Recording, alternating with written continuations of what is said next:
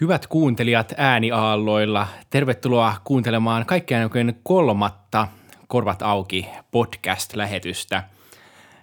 Täällä kanssani tänään keskustelemassa ovat äh, kitaristi Teuvo Taimioja ja säveltäjä Stephen Webb.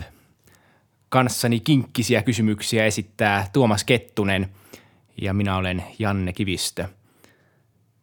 Tervetuloa kuuntelemaan – Aiemme puhua tänään muun muassa Kitaranova-tapahtumasta ja siinä kuultavasta musiikista. Part of the discussion we'll have today will be had also in English.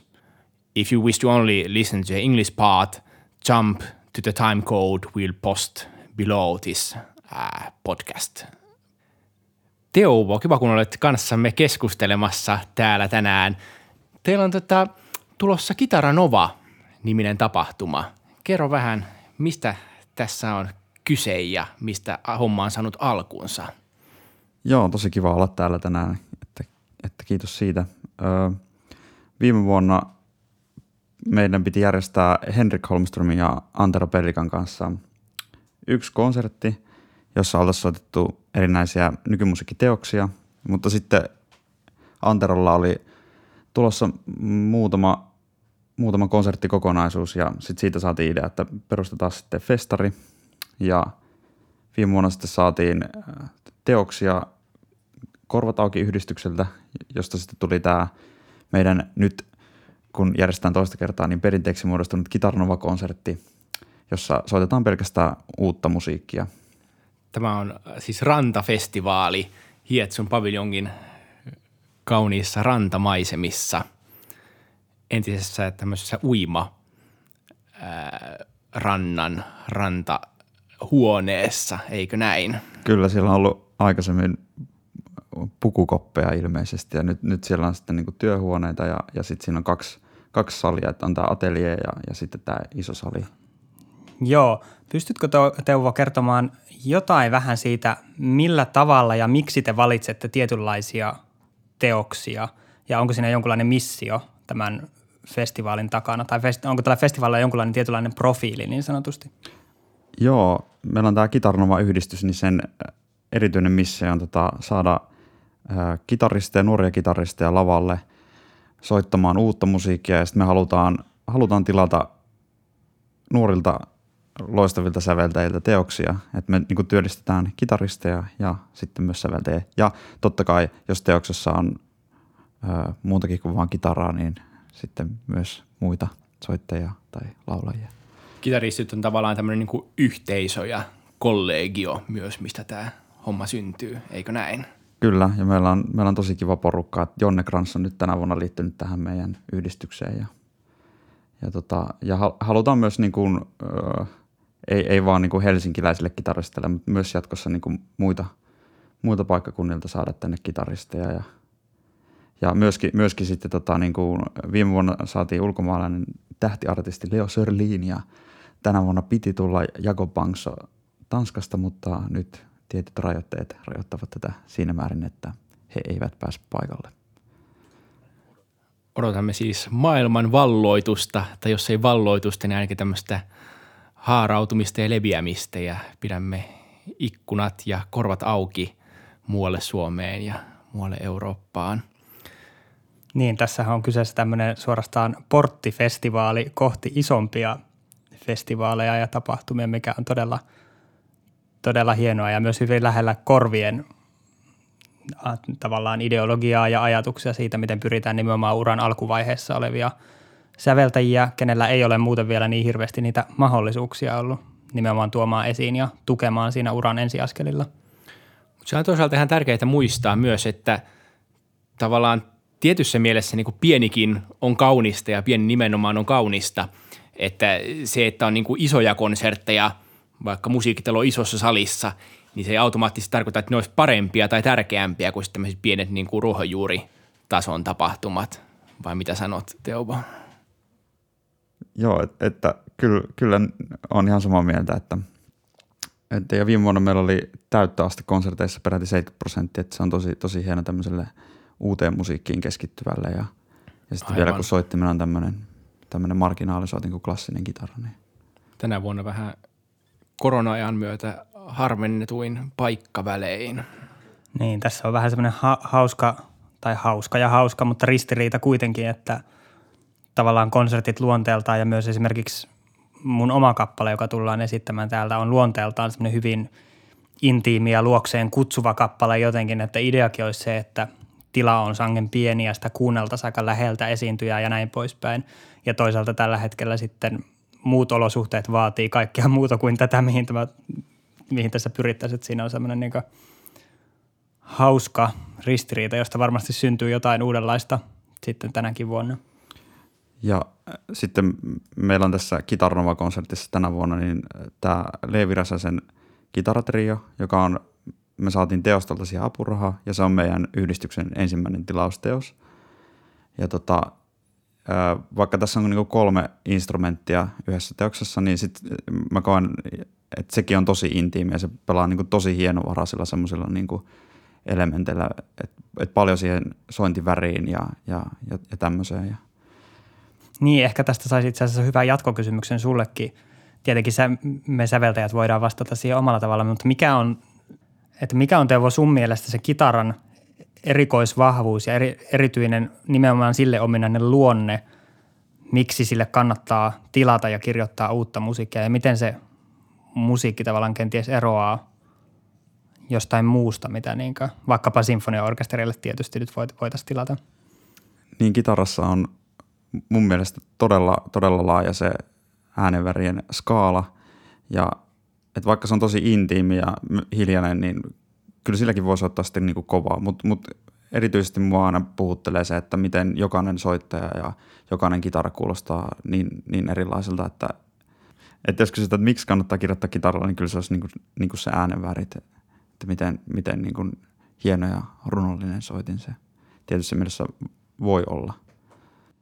Mm, ja, joo, ja tuo mitä sanoit tuosta, ehkä se jotenkin mulle itsellekin korostuu, että hyvin, jokainen kitara ja jokainen kitaristi on hyvin eri kuulonen samankin musiikin äärellä, mikä on niin kuin, en tiedä mistä se johtuu. Johtuuko se siitä soittimen herkkyydestä vai repertuaarin jotenkin tuo, tuoreudesta vai mistä se johtuu, että se ei ole niin satoja vuosia vanhaa välttämättä se repertuaari, mutta siinä on jotenkin itselle sellainen selkeä ero moneen muuhun ja, klassiseen aivan. soittimeen. Onko kitara soittajansa jatke vai soittaja kitaransa jatke? Vai onko tämä tämmöinen symbioosi? Se, se, on kyllä, se on kyllä symbioosi, että, että siihen vaikuttaa tosi paljon se, että mikä kitara on, että onko sulla tuplakantinen vai perinteinen kitara. Ja, ja sitten tota, kynsien muoto on jokaisella ihan erilainen. Et esimerkiksi ää, Antero Pellikka, joka on tässä meidän yhdistyksessä mukana, niin hän käyttää tekokynsiä ja hänellä on ollut pitkään niin kuin tuplakantinen kitara. Ja sitten jos verrataan minuun, niin mulla on perinteinen kitara, tosi perinteinen ja, ja sitten tota, mulla on normaalit kynnet, niin siinä on niin kuin ihan näillä spekseillä voisin sanoa, että tosi suuri ero. Niin, nyt tietenkin heti tekee mieli kysyä, että olisiko sitten, tai oletko kenties törmännyt tällaiseen uuteen kappaleeseen, mikä alkaisi semmoisella kynsien leikkausohjeella, että kuinka tämän kappaleen kynnet pitää leikata? En, en ole. Se olisi kyllä varmaan aika, voisi olla vaikea löytää, löytää tota kuullaan ensi vuoden Kitaranova-festivaalilla. Jep. Ja mä haluaisin kysyä tällaista liittyen tähän eh, hieman niin kuin festivaalin nimeenkin ja tähän koko niin kuin ajatukseen taustalla, mistä jo vähän puhuttiinkin siitä, että tämä on nimenomaan niin kuin uutta – musiikkia. Tämä ei ole, ei ole siis kaanonin kuuluvaa perinteistä musiikkia, vaan pitkälti kantaesitykseen ja muutenkin niin kuin hiljattain sävellettyä. Niin kuin kitara nova tarkoittaa, että jotain uutta. Nova on uutta. Ja uusihan on silleen jännittävä asia niin kuin musiikissa, että se tavallaan viittaa usein niin kuin moneenkin asiaan – että toisaalta niin kuin ajallisesti uuteen, siis juuri niin kuin hiljattain sävellettyyn, sitten toisaalta niin kuin kokemuksellisesti uuteen, etsitään jotain, niin kuin, mitä ei ole ennen koettu. Ja kitarassa, kitaran soittamissa vaikka niin kuin uusiin soittotekniikoihin tai uusiin tapoihin tehdä, miksei niin kuin laajemminkin, että uusiin musiikkikäsityksiin tai tällaisiin. Mutta mitä se uusi sulle ja teille tarkoittaa tässä tota, tapahtumassa vai – kaikkia näitä vai? No äh, kaikkea, kaikkea noita, mutta siis se, että et, et siellä on jotain niinku uutta, mitä ei välttämättä aikaisemmin koettu. Et ei sen tarkoita, tarvi tarkoittaa sitä, että, että se on nyt just eilen sävelletty tai vastaavaa. Että, et se, mikä tuossa on hienoa, niin on ihan olla järjestämässä semmoista niin kuin festivaalia, missä voi järjestää ihan mitä vaan. Että et niin kuin me ei haluta silleen, että, että siellä, siellä kuullaan sitä samaa ohjelmistoa, mikä on koettu jotenkin hyväksi muilla, muilla festivaaleilla. Että tarkoitus on niin mennä eteenpäin ja kehittää sitä. Ja nyt tänä vuonna me jouduttiin perumaan suuri oppilaskonsertti, missä olisi tullut tätä musiikkioppilaitoksista kitaristeja. Oltaisiin soitettu Wayne Siegelin Domino Figures tämän tilanteen takia. Ja, ja tota, alun perin vaan päätettiin, että perutaan se konsertti, mutta sitten Julian Bream menehtyi tässä muutama viikko sitten. Ja hän oli semmoinen kitaristi, joka tilasi ihan älyttömästi teoksia William Waltonilta, Benjamin Britteniltä, Malcolm Arnoldilta. Ja, ja sitten tota, haluttiin järjestää semmoinen hänen hengessään tribuuttikonsertti. Ja, ja tässä, tässä kuullaan sitten näitä hänen tilasteoksia, mutta siinäkin mietittiin, että nämä, nämä teokset nämä on aika monesti kuultu, koska hän oli niin keskeinen, keskeinen hahmo.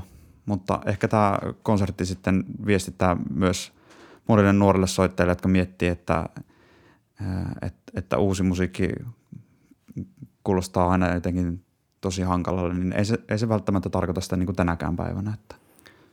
Tämä on tota, mullistava ajatus, että uusi musiikki voi olla myös kaunista, mutta niin, nykyään niin. se on mahdollista. Niin ja tulee mieleen, että voisiko jopa sanoa, että jotenkin uusi ja ennen kuulumaton voisi olla jotenkin aika läheisiä – sanoja tavallaan ajatuksena, että kappale, mikä on sävelletty vaikka vuonna 67, mutta ei ole koskaan kuultu missään, niin onhan se niin esitys sinänsä uusi, vaikka kappale itsessään ei ole uusi. Tai esimerkiksi se soittaja saattaa olla soittaja, jota ei vielä oikeastaan olla kuultu missään aikaisemmin, jolloin se soittajakin on tavallaan tähän niin skeneen uusi soittaja. Kyllä joo, että en, en mä koe, että, että kantaesitys sinänsä on mikään itseisarvo tai jotenkin, että, että jos jos on just tämmöisiä niin kuin biisejä, mitä löytyy, niin se on niin kuin ihan, ihan, siis ihan mahtava juttu. Ja itse asiassa tämä asiahan monimutkaistuu vielä, kun tiedetään, että täällä festarilla on kantaesityksessä tuo Stephenin kappale, joka käsittelee nimenomaan vanhoja suomalaisia kansanlauluja, että siinä niin tavallaan tämä vanha ja uusi jotenkin sit kohtaa ja tietysti sillä ajatuksella, että se tekijä on joku, jolle nämä – on myös ehkä jossain määrin uutta materiaalia ja sitten, että ne saa uudenlaisen ulkoasun. Nyt ollaan puhuttu uudesta jonkin verran. Puhutaan seuraavaksi lisää vanhasta. Otetaan Stephen mukaan keskusteluun. So very nice that you could join us, Stephen, also for this discussion. Thanks for having me. And you have a piece coming at the Gitaranova uh, event also. Uh, I understand the name of the title is ennen kuin näit neidon, and there's some uh, old Finnish folk songs uh, included in that. Would you tell us something about the piece? Uh, I will, but actually, I'll I'll put your question back on you, you or Teovo. When you when you hear that title, this is my first time titling a composition not in English. Actually, that's not true. I have one one piece in Swedish. Um, this is my first time titling a composition in Finnish. So I think a lot about titles. Um, I actually spent a whole day on this one. Uh, so before I say anything about the piece, I'm curious to know what comes to mind when you hear that title. Well, yes, Teuvo, please. Uh, well, for me, it's uh, it's a really really beautiful name. Yeah, it's a really beautiful title, which for me also refers to like an older time somehow. Which and we were talking about before about this the festival being about new music, but the material in your piece being actually pretty old, and this kind of like uh, communication and maybe even a friction between the old and new in a way. But for me, yeah, it's really hard to tell actually. It could mean so many things, but for me, the piece, when I think the title is about transformation somehow. Uh, or, or actually, the moment before you see something and then the title is actually ref- referring to the moment after but the piece is about the moment before. I don't know what that means, but Yeah, yeah, all of that. Um, I, anyways, when I'm composing, I work a lot with this idea of nostalgia and kind of stepping back from material and having a very flat, unobjective view of it, or try to. And, and I compose material in that way to kind of be very neutral in a way, and then use it in this kind of collage aspect. Um, which lended itself very well because if I was going to work with Finnish folk music, I wanted to sort of understand its history. Um, and I was in contact with um, scholars and professors at the Sibelius Academy about folk music. And the one thing that simply came up, and Teovo's already said this, is it's all been forgotten. Um, and I think the other thing was these kind of periods of Finnish folk music. You have these uh, rune melodies or, you know, songs, melodic melodic material that went along with these old rune texts, and then you have um, coming from the Swedish Empire later more Western Western folk songs, um, and then even you know this kind of idea of this fake folk music or sort of pop folk music that came later. And I remember reading in the Finnish Music Quarterly a lot of the like Russian sloggers which were coming in during the 20th century and um, before the fall of the USSR, they would be taken, immediately re recorded by a Finnish artist in Finnish, and kind of disassociated from this, um, from being, you know, a Russian Russian popular song. So, so a, a bit of an aside, going back to the title, I had um, began writing poetry in Finnish to practice, and that was a way for me to improve the language, and it was a way for me to think in Finnish about some of some of the things I've gathered about Finnish culture, both things I appreciate, things I'm critical of. Um, and going to the title, I had written one stanza in a poem, and maybe I'll just read that one, like that one sentence, kind of, which was the grammatic beginning of the title. Olin hiljaa kolme pitkä vuotta ennen kuin ymmärsin tai mumeja ja karjanpaistin syömistä ilman Karjala sen maita ja kansoja. Um, so this idea of uh, what's before one can see, what can one can actually understand. So then when it came to this title, it was of course uh, Suomineito. Ideas of borders are quite fake, sort of artificial. There's these, um, of course, a history with Karelia. I was interested in the sort of Russian influence and the shared history of Finno-Uralic peoples.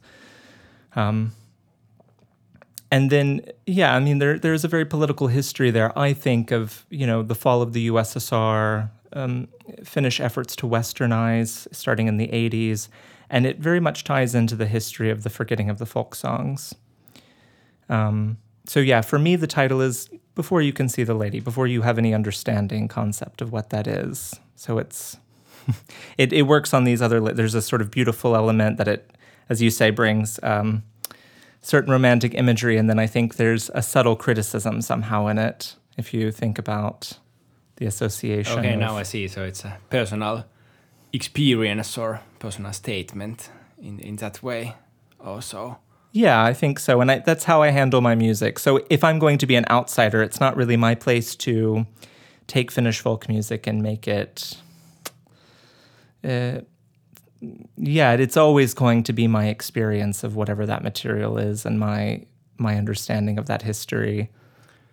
And it is a very interesting topic in a way and very sensitive also in a way that how do you take something that in a way belongs to someone uh, some other people or, or someone else and kind of how do you relate to that and uh, take part in that personally also?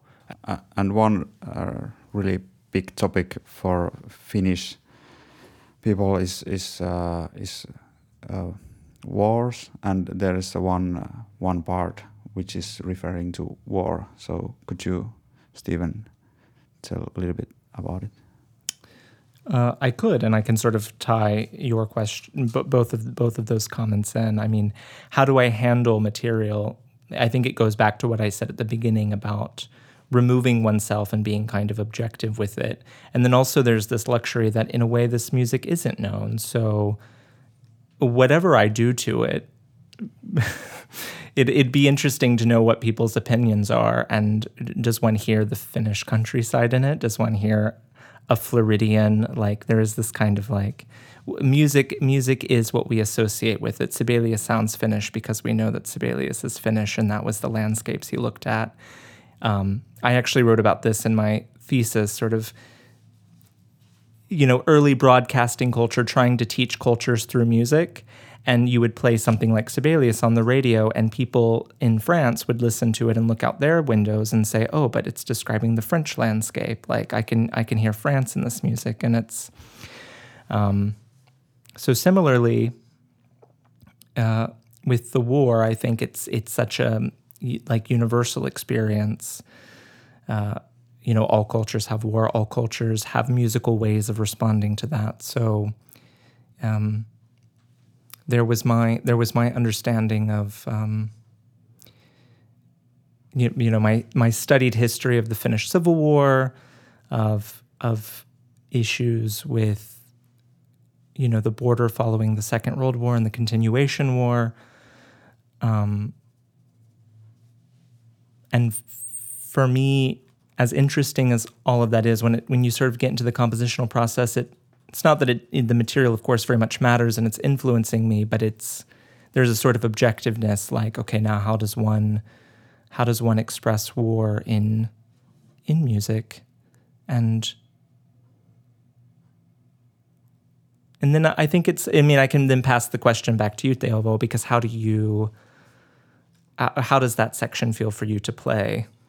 Uh, first time I played it, it was actually quite hard for me because my um, my grandfather has fled from the war, and uh, I I could I don't know it was uh, really really personal experience when you said to me that this is this is the uh, war section or um, it, it was really really new experience for me.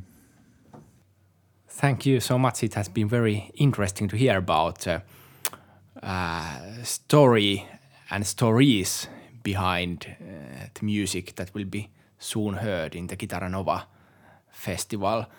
Uh, one last question I would like to ask that this uh, solo piece that uh, Stephen you wrote for Teuvo originally, how has the collaboration been with you two and did you work on it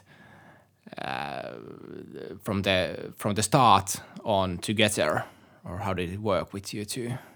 Mm, I think for this piece, for me, there was so much that I needed to I needed to understand for myself that it took it took a lot of just space doing independent research. I think musically when things started to come along we were working together, but uh, from the from the conceptual point it was more you know him proposing this idea to me to write a piece with Finnish folk songs, and then me taking you know several months to go. Okay, well, what is that going to look like? Um, but yeah, I think it's been a fruitful collaboration, and it, uh, I'm happy with the piece now that it's done, and excited that it's being programmed in the festival. And uh, Teuvo plays it very well, so um, looking forward to that. But uh, but now I'm I'm interested in hearing uh, what what it's been like for you with the collaboration. It has been really easy for me to just practice, and it's it's very guitaristic piece. It's it's it suits very well for for the for the guitar. It's uh, it plays lots of these different colors, and I I really really love it. And the the piece is really nice, and the collaboration has been uh, really really easy. Tämä on ollut erittäin kiinnostavaa keskustella kanssanne Stephen Teuvo ja Tuomas kitaramusiikista ja äh, suomalaisista vanhoista kansanlauluista ja, ja niihin liittyvästä musiikista.